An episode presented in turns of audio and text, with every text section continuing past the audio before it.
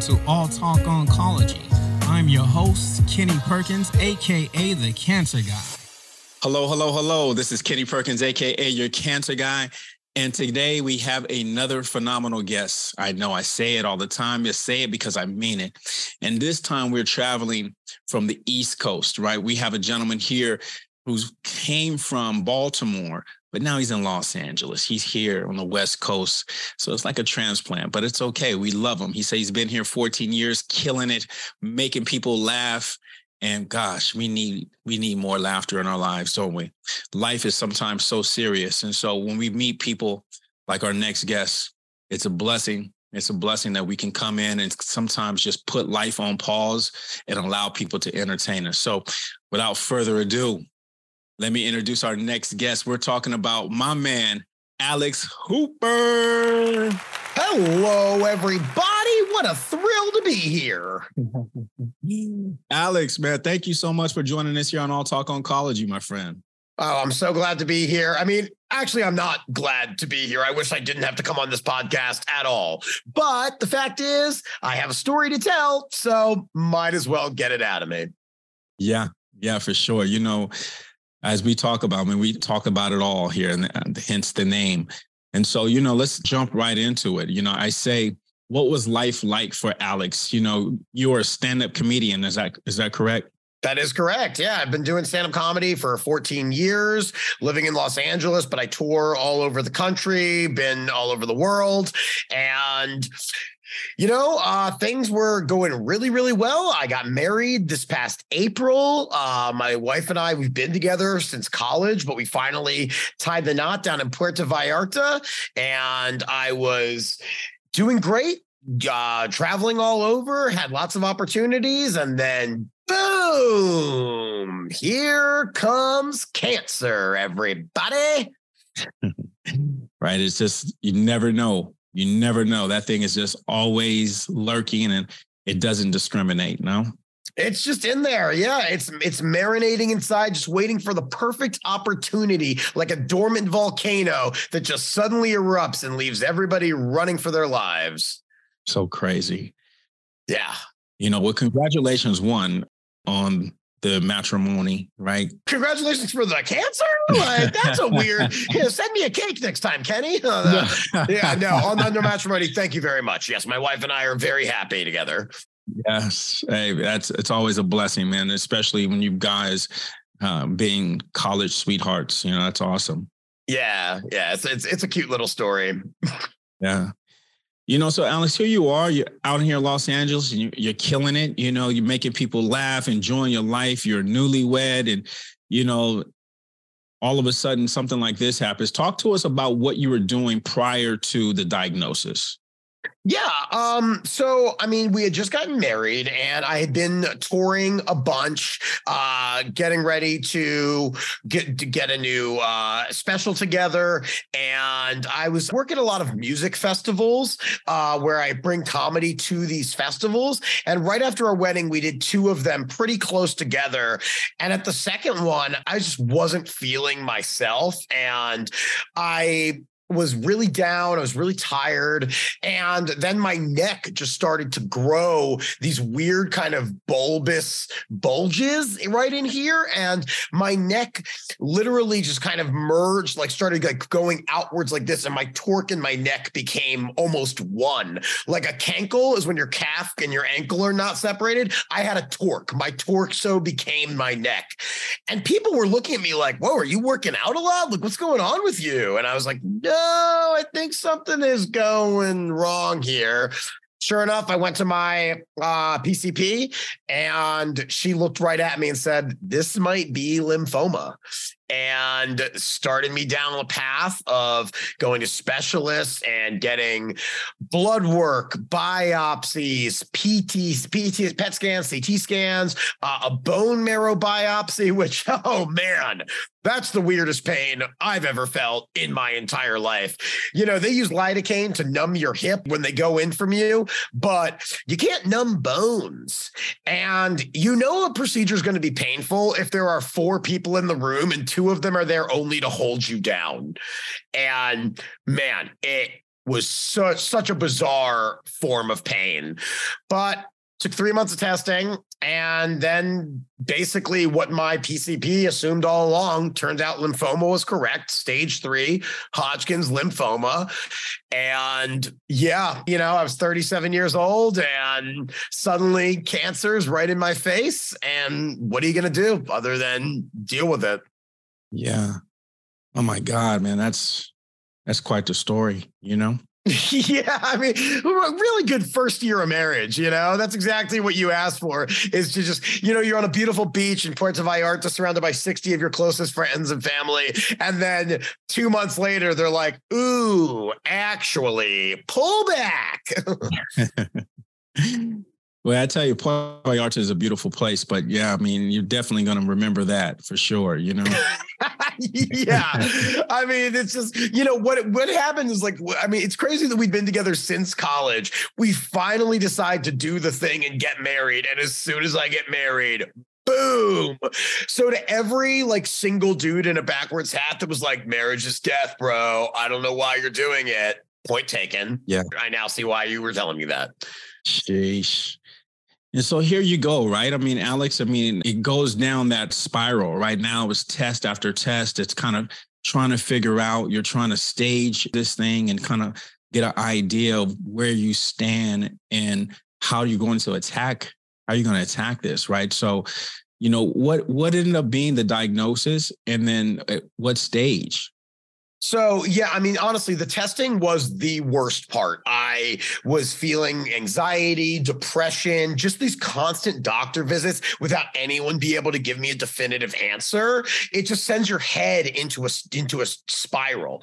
And finally, it was either stage 4 head and neck cancer, which I was like, okay, we'll just uh, pay the tab on this life cuz that one's bad, or stage 3 Hodgkin's lymphoma, which is what it turned out being. And it had already spread uh, it wasn't stage four because it wasn't in my bones but it was stage three because it had spread from my neck down to my pelvis. And they found it in the uh, pet scans. They found it all over my head my my neck my torso and then also in my pelvis so basically, the doctor said, here's what we do. Uh, it's going to be 12 rounds of chemotherapy, a therapy called ABVD uh, chemotherapy. Uh, and that's all we're going to do for now. And they did install a portacath. They scheduled me for a surgery to put a port into my chest so I wouldn't have to wear a PICC line for six full months because it was a long term treatment, six months of getting chemo. Yeah. And so they installed a port in me. And then I started doing chemotherapy in mid to late September of 2022. Wow. I mean, you're talking about trying to get yourself prepared. I mean, there's it's kind of hard to get prepared for something like that. Six months. yeah. Yeah, for sure. Talk about that, Alex. I mean, you know, so here you get this news. I mean, how do you and your wife handle that? I mean, when, so when someone tells you, yeah, stage three, you're going to have six months of chemo. Like, how do you prepare that mentally? Like, that's the part a lot of the listeners want to know. How do you put yourself in a frame of mind to move like that? You know, a lot of it is I'm a very positive person. People know me for just being very joyful and having fun all the time. And I basically had to tell myself to surrender to this diagnosis is there's nothing I can do right now. I can't suddenly make magically make it go away. I need to I can't I'm not going to be able to tour right now. So I'm going to be in LA for 6 months and my response I thought about how I was going to tell people. Uh, the one thing I didn't want was for me to start getting sickly and then people noticing it and then people asking me like, "Hey, are you okay, man? What's going on with you?" So I immediately because I am somewhat of a public figure, I made a YouTube video basically announcing that I had cancer and telling people to not treat me any differently, that to not I'm not a fragile person. You don't need to be treat me any different any way that you already haven't.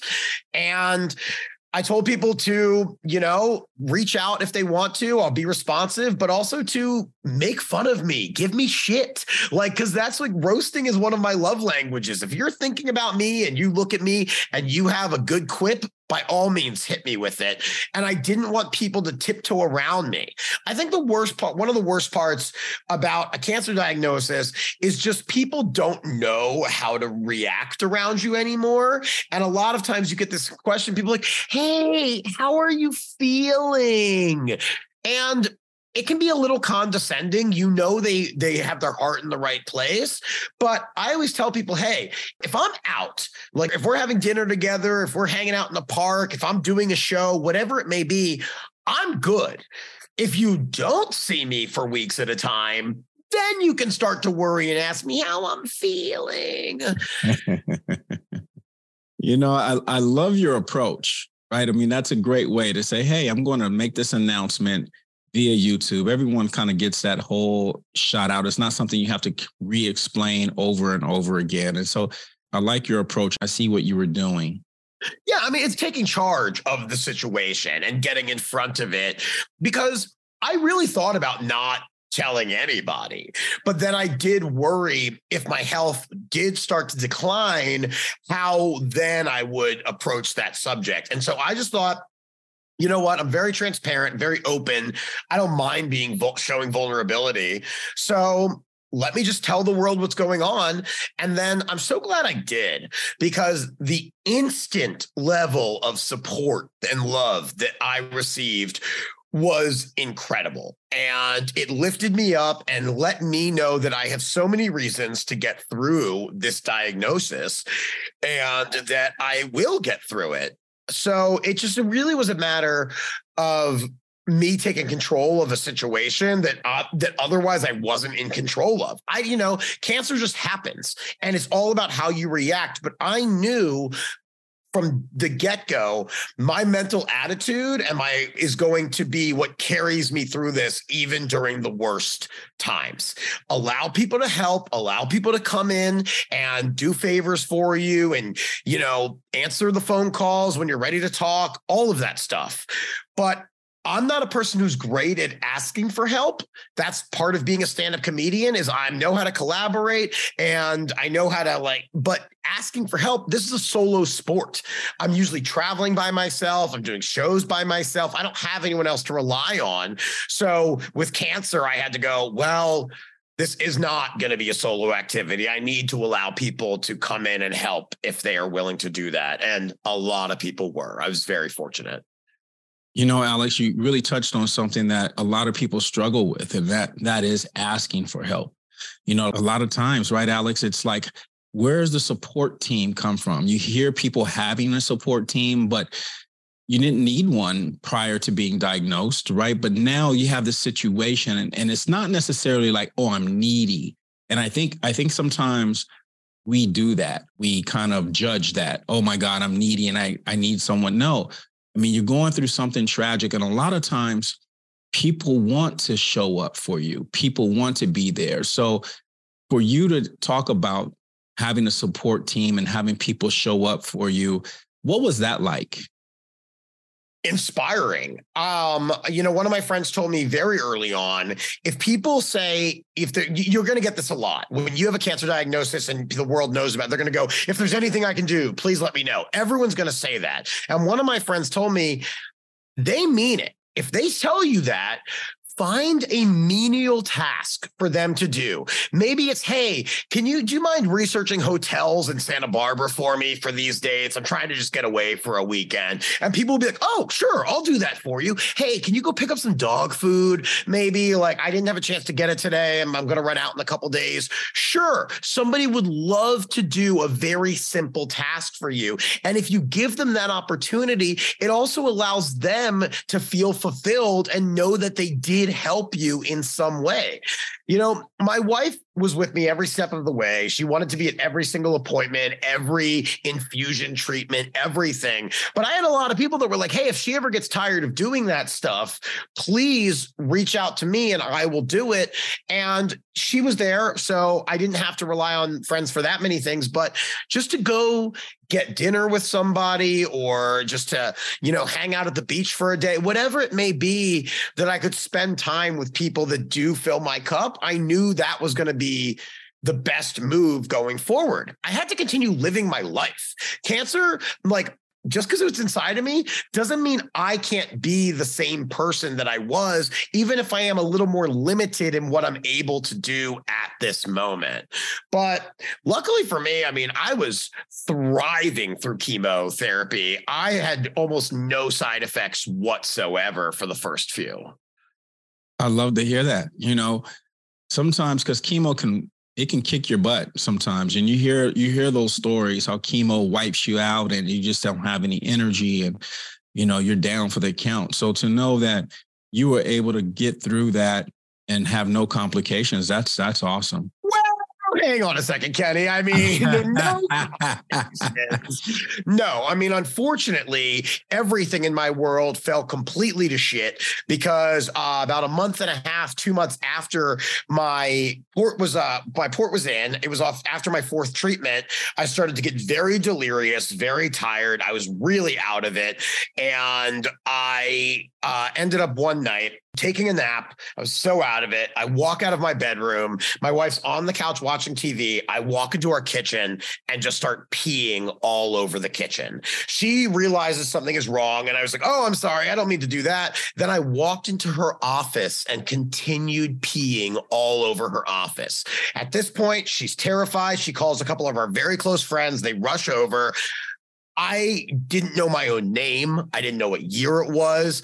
And when I got taken to the emergency room, what we eventually found out is that are you ready? Because there's a series of big words coming, everybody. My portacath got infected, which then traveled over to my heart, causing a one centimeter vegetation, which then moved up to my brain, causing multiple embolisms, which then caused me to have sepsis.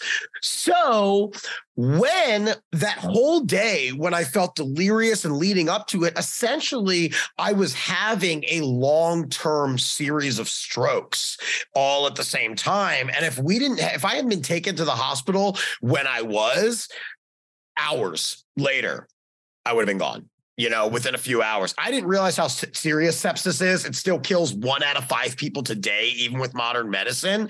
And that's a terrifying thought to know just how close I was.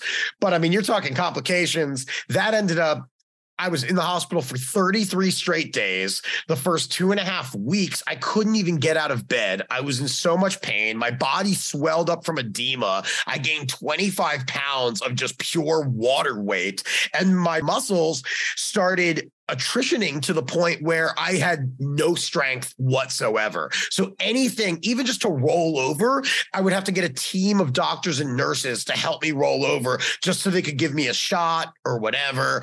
And because of the infection, we had to stop chemotherapy altogether.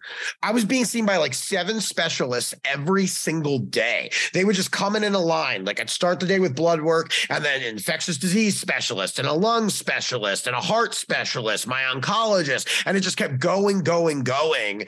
And I mean, that was a very hard time for me. Uh, my my mom flew out from Maryland to be with me for the first week. My wife was there every day. Friends visited, but I was out of it. I was not, I couldn't even read a book. I could barely watch TV because I couldn't focus on anything. And so to just lay in a hospital all day, to not see the sun for 33 days was just a disaster for my entire immune system and my mental health. And again, this is where asking for help is everything because I'm lucky to have a large group of friends and a wonderful family who all came out and spent time with me. They just sat there. Even if I couldn't answer questions, they would just sit there next to me and having their presence at all was so uplifting because the cancer sucked obviously. That's not what I wanted. But sepsis was the absolute worst. And everyone assumed that I was in the hospital because of the cancer. But really, it was a byproduct of the surgery to install the port. And all of that happened. The road back was so difficult because like i mean when i started doing physical therapy the first time i tried to get out of my hospital bed it had been two and a half weeks since i had been moved I literally could not get to the ground. I couldn't lift my put my feet down to put any weight on them. The second physical therapy session, I was able to stand, but I couldn't walk. And you start taking these very little movements. And the physical therapist, it's a little condescending, but they're like, "You're doing great, man. Keep going. Take that step. Yeah." And you're just like, "I was playing tennis for three hours a day before all of this. I'm a I, I balance on a slack line. I walk tight ropes. Like I'm walking two steps right now. I don't need you to clap for me, but I get why they do it.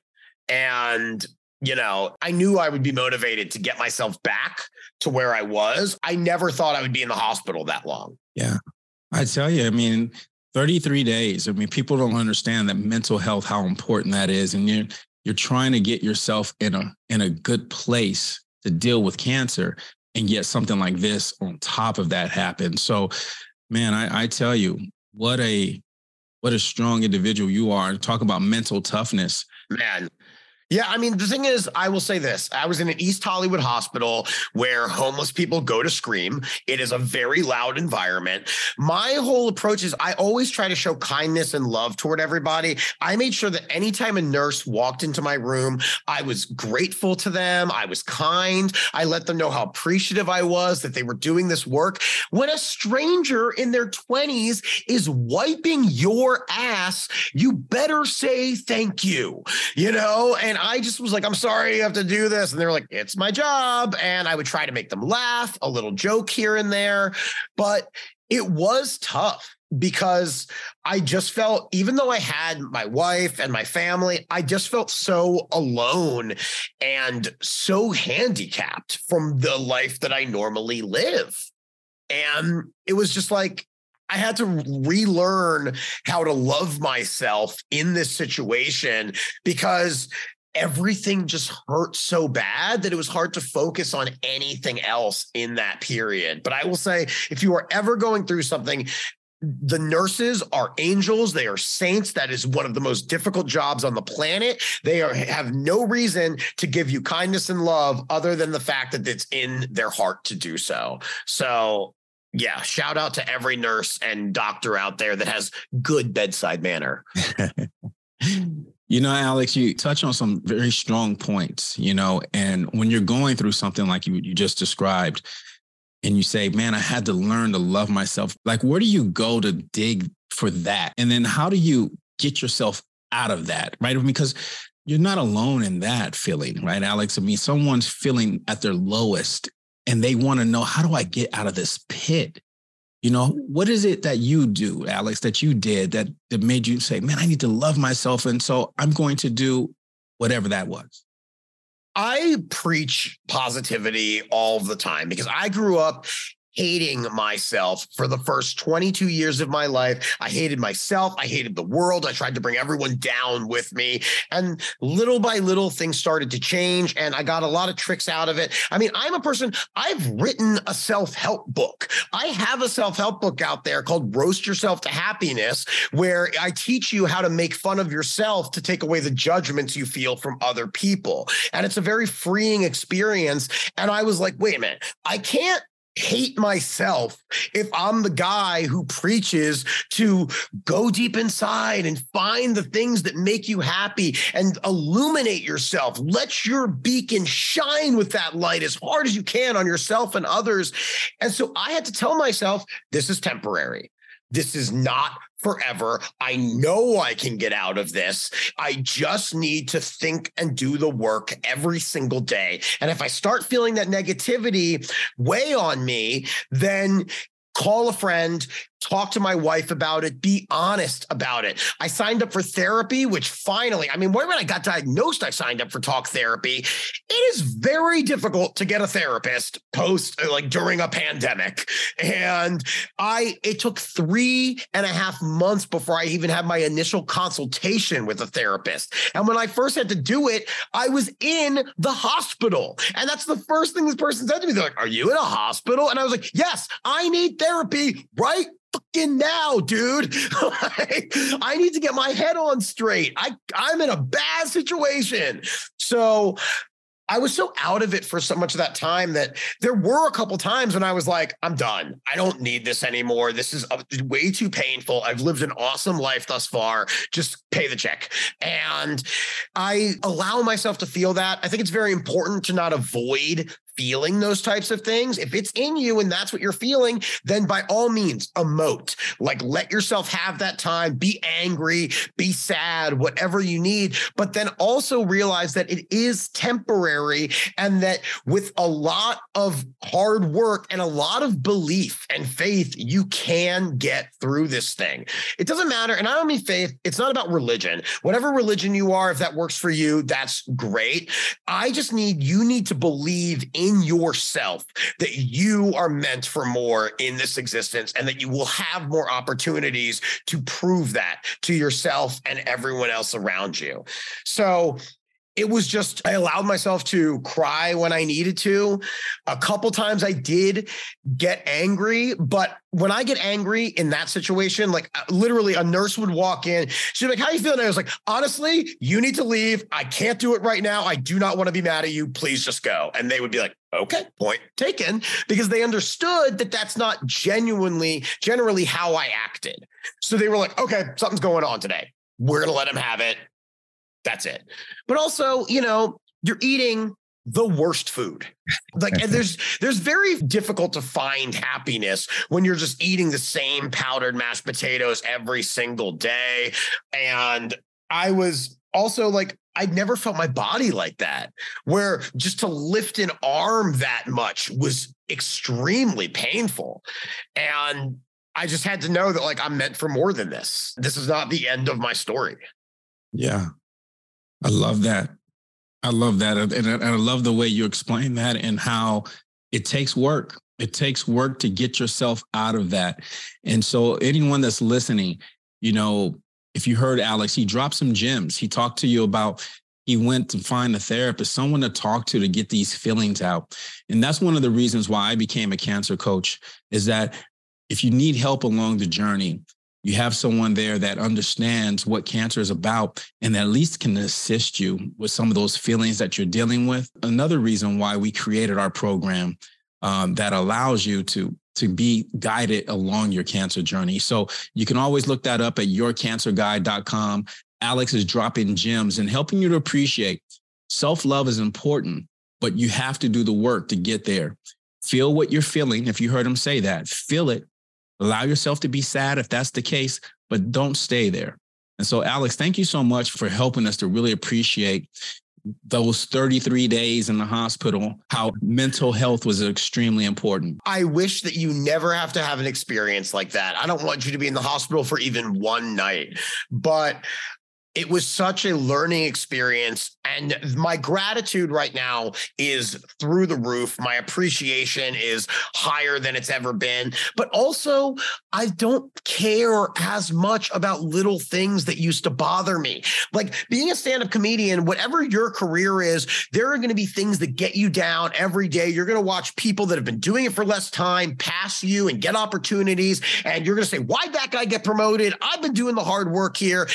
And cancer made me go, who cares? Am I out in the sunshine today, just having a beautiful day in the park? Do I have good music on? Can I dance today? Yes, all of these things. Am I having a great time with a friend right now? Then why does all this other extraneous bullshit infiltrate my mind and matter at all? And I just feel myself just dripping negativity off of me. And I imagine it. I visualize during meditation lessons that all of this, I'm just vibrating with just illumination and radiation. Well, maybe not radiation because I never had radiation, but that I am just like shaking all of the bad stuff out of me and knowing that this, I will be such a healthier person and a better person because of all this. Nobody asks, nobody wants cancer, but if you don't learn the lessons from your experience, then it was a complete waste of everything your money, your time, your resources, your family, your support, whatever it is. You have to take the lessons that you are learning. I haven't processed all of that yet. Those 33 days, I had to shove them down for the sake of my own survival, and I couldn't deal with everything at that time. But I know that it's coming where I will have to think about everything that happened to me in there, every painful procedure, every horrible moment where I was wishing myself dead, all of these things, I have to deal with that because lessons are going to come for a long time. And I'm doing myself a disservice if I don't pay attention to those moments. Love it. I love it, Alex. Thanks. Yeah, thank you so much for that. I mean, you just it's real life experience, and I, and I say when you get diagnosed with this, something like cancer, it puts you on the front of the line of dealing with life, right? Because you don't know what the outcome is going to be, right? You don't know, but you want to find some peace and you want to find a place where you can illuminate and find a place where you go, I'm going to get past this and learning how to do that. And all of that is a process that you have to do right away it's not like something that you can wait because the diagnosis is now and things need to happen. So, Alex, thank you so much for that, for, for giving us all of those gems. And so, what I want to ask you, sir, is like, okay, so we've done six months of chemo. You get through that, you finish, the sepsis is behind you. Like, what happened last? Like, what took place after your treatments? Like, what did they tell you?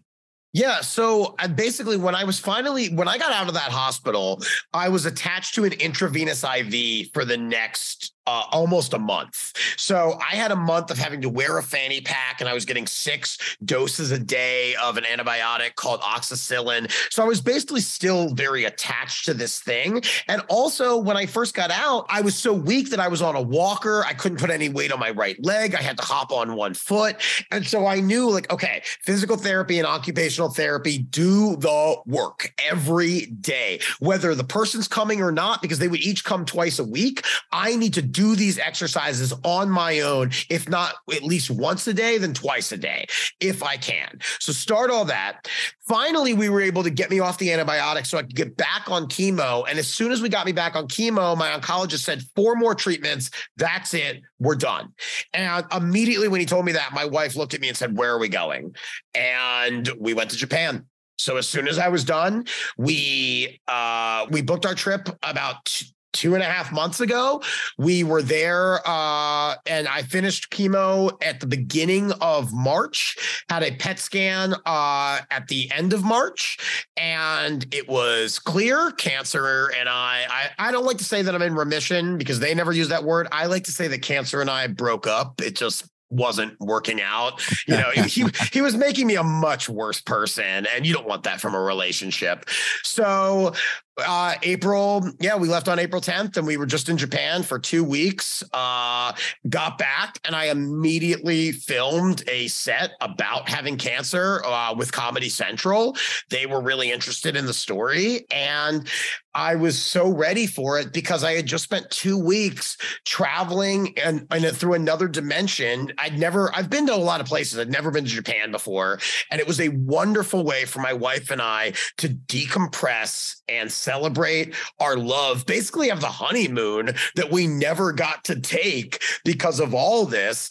And I was so appreciative of the entire experience. I did no social media whatsoever. I did a full two week break. I didn't want to think about anything other than where I was.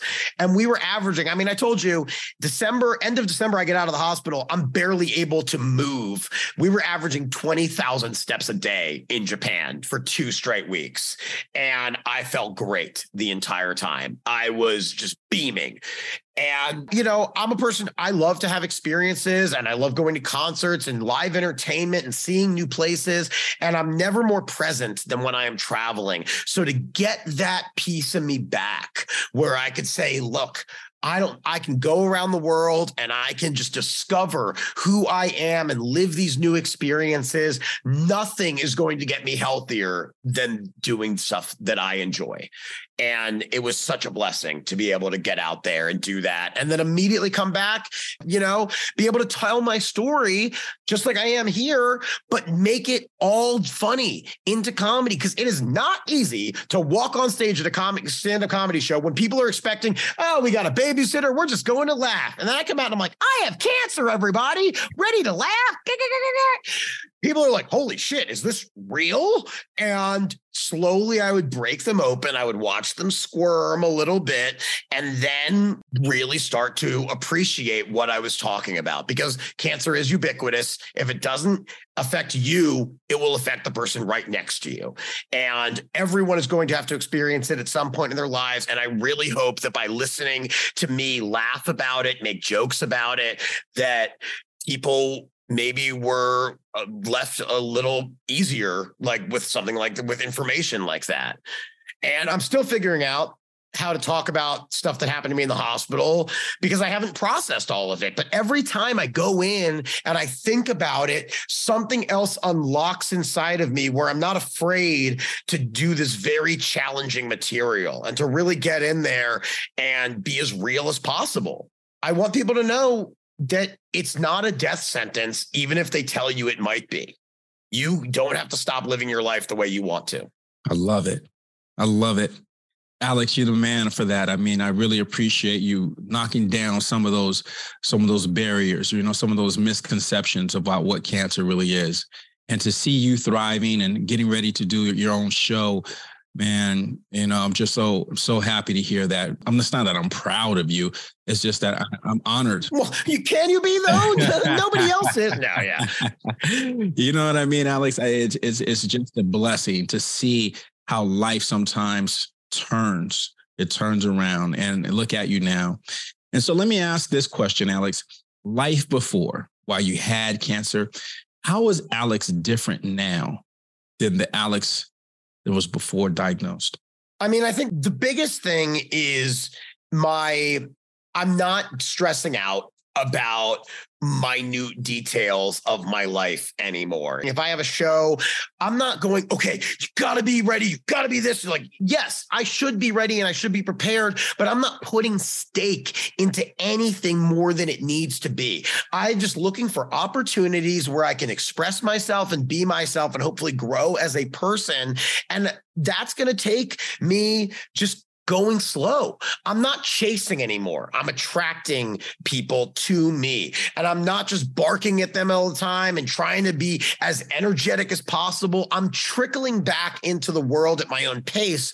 The biggest thing is that I told myself this year was that I have always been a hare and I run as fast as I can, just not looking at anything around me. I'm just go, go, go, go. But the hare lost the race because he tired himself out. And I think that was cancer saying, Hey, you're going really hard right now pull back, slow down. We're going to force you to do that. And that my lesson from that is the tortoise was methodical, he was controlled, he was paced. And because of that, he ends up winning the race. Look around, enjoy everything. There is beauty absolutely everywhere. Immerse yourself in whatever environment you're in and continue to lift yourself up and others around you there is no limit for the amount of love that you can absorb or exude. So the more you take in, the more you can give out. And I have felt that wholeheartedly for years. But right now, it is extremely important for me to be as joyful and loving as possible because honestly, in the end, what else is life about other than the connections that you make with other human beings? I love it. You know, that's that's perspective for you, Alex. You've given us that, you know, helping us to see that don't let life pass you by by just being one dimensional. sit back and allow yourself to see the things around you, appreciate them. And that's what I hear you say. I hear you saying that, you know what, you're appreciating the things around you. You're taking your own pace and enjoying the journey of life. Thank you. Yeah, I mean, I was always a destination guy. You know, I'm always, I was always just like, just get there because when we get there, everything will be fine. But it's not that I didn't enjoy the journey. I just didn't appreciate that it was the most important part of the process because you will learn so many things along the way. And like I said before, you have to take lessons when you go through something like this. And maybe for you, you say, oh, well, I always wanted to play the cello, but I never really had the time. Give yourself that grace to pick up a new hobby, to learn a new skill, to go somewhere where you've never been, to reach out to a friend that you haven't talked to in years, whatever it may be that you it stays on the back of your mind and you don't do. Cancer will say, "Well, I better fucking do it." because I don't know how much longer I'm going to be here. I think a pretty long time, but then again, I never thought that I would get sepsis because I didn't even know what that was. so, yeah, turns out you can get things, you can be diagnosed with things even if you don't know what they are. how true that is, right?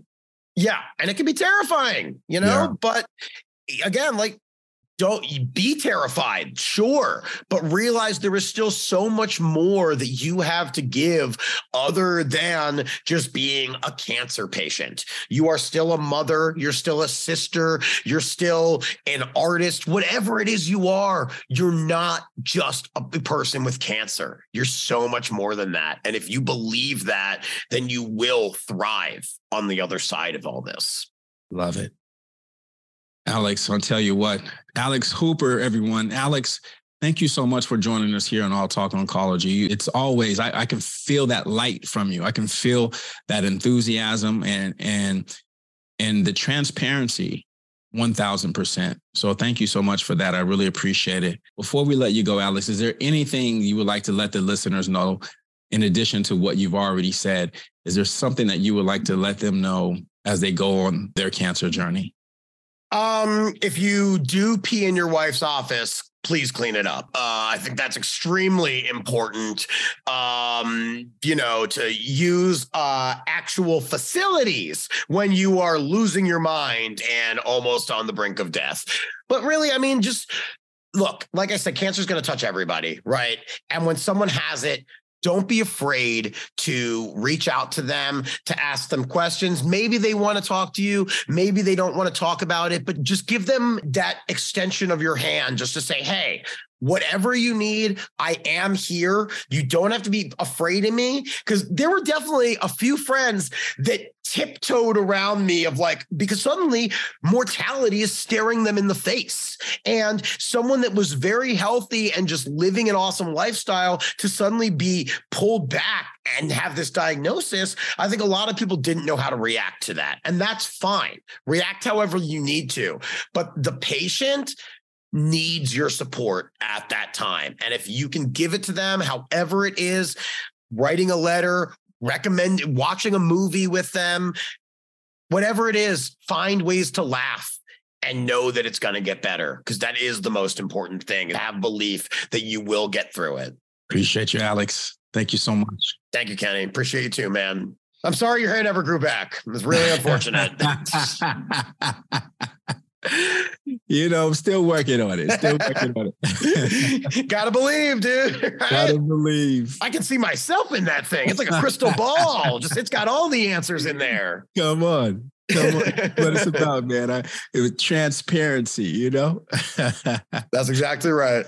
Alex Hooper, everyone. Again, Alex, thank you for joining us here on All Talk Oncology. Here's where you'll find the latest and greatest when it comes to uh, cancer treatments, Uh, different technologies. We want to make sure we cover that and bring that out to you. We want to make sure that we bring you the best and latest stories so that you can be successful in your cancer journey. Again, this is Kenny Perkins, AKA your cancer guy. Until again, I'm out. So, again, I want to thank everyone who tuned in today. Here's where you will find up to date cancer discussions with industry experts and leading professionals that can help you in your cancer fight. You are not alone in this. We are in this together. I'm your host, Kenny Perkins, aka The Cancer Guy, and until again, I'm out.